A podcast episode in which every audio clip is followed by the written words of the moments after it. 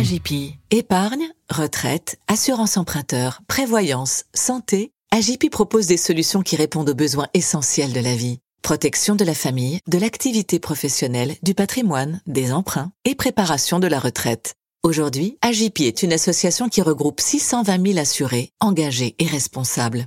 AGP a le plaisir de vous présenter Tout sur votre argent. Alors mes parents m'avaient ouvert un livret A à ma naissance et finalement je m'en suis servi euh, pour payer mon permis. Bah, moi j'ai ouvert une assurance vie à chacun de mes deux enfants, alors je mets pas grand chose dessus mais c'est toujours ça et puis ça leur fera une petite somme pour débuter. Dès que mes enfants sont nés, je leur ai ouvert un livret A. Jusqu'à leur majorité, j'y ai mis l'argent que leur ont donné leur papy, mamie, tonton et tata pour Noël ou leur anniversaire. J'ai aussi mis en place un virement automatique par mois sur chacun des trois livrets. Et puis, à leurs 12 ans, on est allés tous ensemble à la banque pour leur ouvrir un livret jeune. Mais je me demande si j'ai bien fait. Plus précisément, si j'ai choisi les bons placements pour mes gamins. Du coup, bah, j'ai eu envie de réaliser un épisode sur la meilleure manière d'épargner pour ses enfants. Après tout, on est dans Tout sur votre argent, le podcast qui parle d'argent sans tabou, cash. Faut-il épargner pour ses chères têtes blondes? Est-il préférable de mettre de côté pour son fils ou sa fille ou carrément souscrire un placement à son nom? Au lieu d'épargner, n'est-il pas plus intéressant d'effectuer des donations de son vivant à ses descendants? Je suis Jean-Philippe Dubosc et ces interrogations, je les ai soumises à Evelyne Brugère, fondatrice du cabinet de Family Office Fweb Solutions.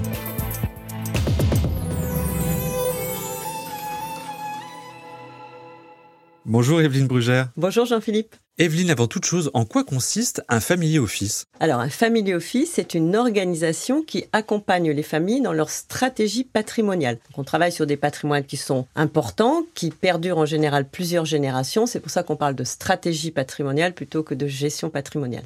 Alors, parlons maintenant du sujet qui nous intéresse aujourd'hui. Est-ce nécessaire d'épargner pour son ou ses enfants?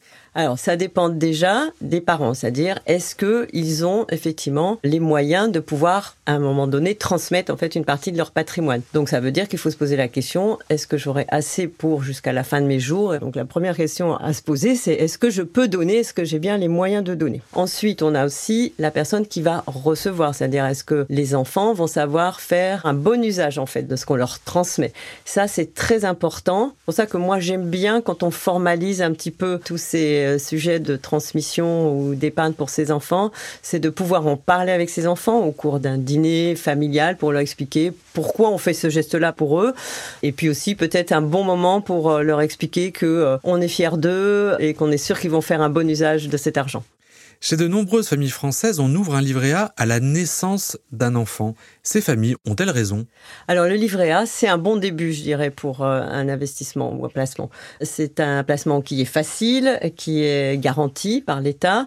On peut le retirer euh, à n'importe quel moment. Alors certes, l'intérêt versé n'est pas très important, 0,50 actuellement mais c'est un outil simple. Et en plus, je trouve que le livret A, ça donne du sens parce que le livret A, on le sait, c'est pour financer le logement social ou pour des missions d'intérêt général. Et quelque part, c'est le premier placement responsable qu'on puisse faire. Et en plus du livret A, est-il utile d'ouvrir un livret jeune pour son enfant? Alors, le livret jeune, c'est à partir de 12 ans. C'est vite plafonné, hein, puisque c'est 1600 euros de plafonnement contre 22 000 et quelques pour euh, le livret A. Donc, c'est vite plafonné, mais ça peut être un bon complément. C'est un peu mieux rémunéré. Est-ce intéressant de souscrire un plan d'épargne logement, un PEL, pour son enfant alors que les taux de crédit sont très bas en ce moment? Oui, tout à fait. Alors dans ce type d'investissement, il y a deux choses. Il y a la phase épargne et puis après, cette épargne vous donne la possibilité d'avoir un prêt. Donc la partie épargne, effectivement, vous avez des taux qui aujourd'hui euh, sont pas terribles, il faut bien le reconnaître. C'est fiscalisé, contrairement au livret A par exemple, mais vous avez quand même une petite rémunération de l'épargne. Après, effectivement, aujourd'hui, si vous allez emprunter dans une banque, vous aurez beaucoup mieux que ce que va vous proposer en fait le prêt euh, du plan d'épargne logement. Cela dit, c'est des placements euh, qui sont quand même long terme et on ne sait pas dans 5 ans ou dans 10 ans à quel niveau seront euh, les taux d'emprunt. Donc euh, il y a eu euh, une période dans le passé où effectivement c'était intéressant d'avoir ce type de support parce que ça permettait d'accéder à des crédits pas chers. Donc peut-être que dans 10 ans, bah, ce sera intéressant. Et puis l'intérêt du PEL aussi, c'est qu'on peut le débloquer uniquement pour l'acquisition de la résidence principale ou d'un bien immobilier. Ça peut être intéressant, c'est une bonne garantie ça pour les parents. Oui, voilà, quand on donne de l'argent, on ne sait pas quel usage euh, finalement vont en faire euh, les enfants et c'est pour ça que c'est important d'en parler, de formaliser euh, cette transmission. Et puis c'est sympa de trouver des supports qui permettent effectivement de cadenasser un peu l'usage que peut en faire l'enfant. Alors vous dites qu'il faut privilégier les placements fléchés.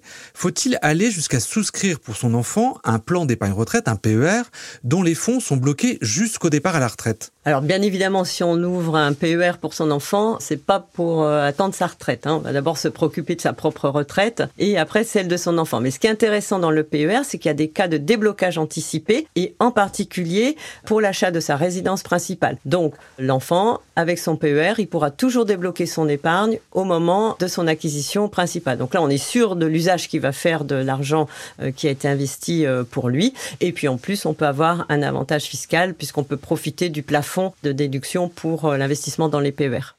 Les parents ont-ils intérêt à souscrire un contrat d'assurance vie pour leurs enfants? Alors l'assurance vie, c'est un placement qui est à long terme. L'avantage par rapport en particulier au livret, c'est qu'il n'est pas plafonné. Et puis le deuxième avantage, c'est que dès qu'on est sur de l'assurance vie, on peut avoir des placements qui sont plus longs.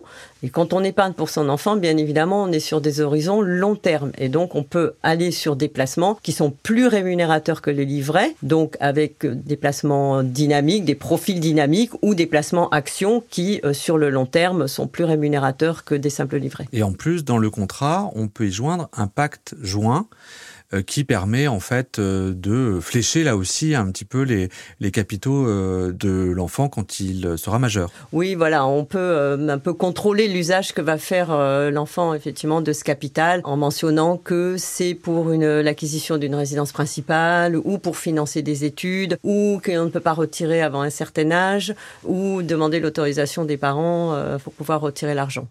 Alors, au lieu de souscrire un placement au nom de son enfant, est-ce qu'il ne faut pas mieux faire des donations de son vivant Oui, on peut faire des donations de son vivant. Dans l'idée de placement pour ses enfants, il y a aussi une idée peut-être de régularité qui fait qu'on va pouvoir le faire régulièrement sur euh, une longue période, au lieu peut-être de donner un gros montant d'un seul coup. Épargner régulièrement pour son enfant, quelque part, ça va pouvoir profiter euh, de tout un tas de dispositifs fiscaux. Par exemple, le présent d'usage qui ne supporte pas de fiscalité et il peut se faire régulièrement dans la limite de 2% de vos revenus.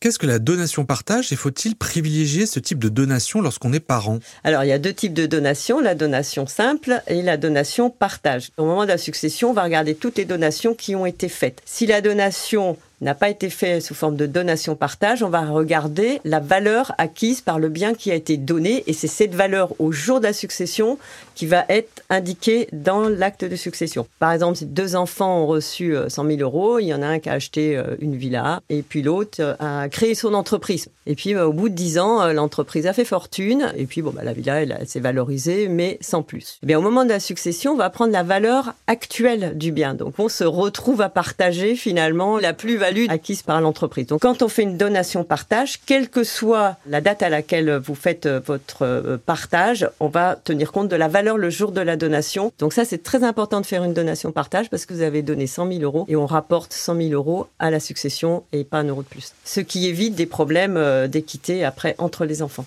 Existe-t-il des dispositifs particuliers pour les enfants souffrant d'un handicap? Alors, il y a plusieurs euh, choses. Il y a effectivement d'abord un abattement supplémentaire. Donc, vous savez, vous avez la possibilité de donner 100 000 euros par parent et par enfant tous les 15 ans. Si vous avez un enfant handicapé, vous allez pouvoir lui donner 259 325 euros tous les 15 ans. Donc, ça, c'est le premier aspect. La deuxième chose, c'est que vous avez des dispositifs spéciaux. Le contrat euh, rente survie, par exemple, dans lequel c'est le parent qui alimente le contrat et l'enfant reçoit euh, une rente euh, toute sa vie.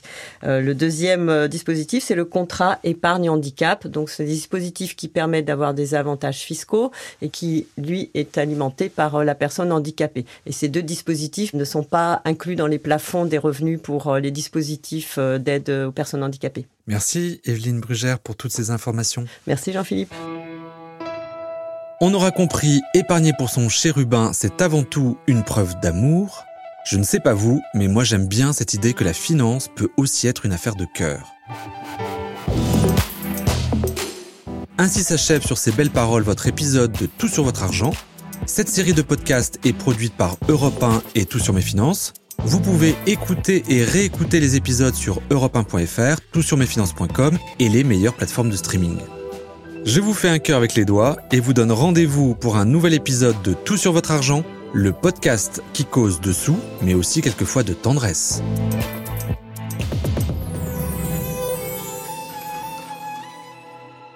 C'était Tout sur votre argent avec AJP. AJP est une association qui regroupe 620 000 assurés, engagés et responsables. Épargne, retraite, assurance emprunteur, prévoyance et santé, AJP propose des solutions qui répondent aux besoins essentiels de la vie. Protection de la famille, de l'activité professionnelle, du patrimoine, des emprunts et préparation de la retraite. AJP. Retrouvez notre actualité sur ajp.com.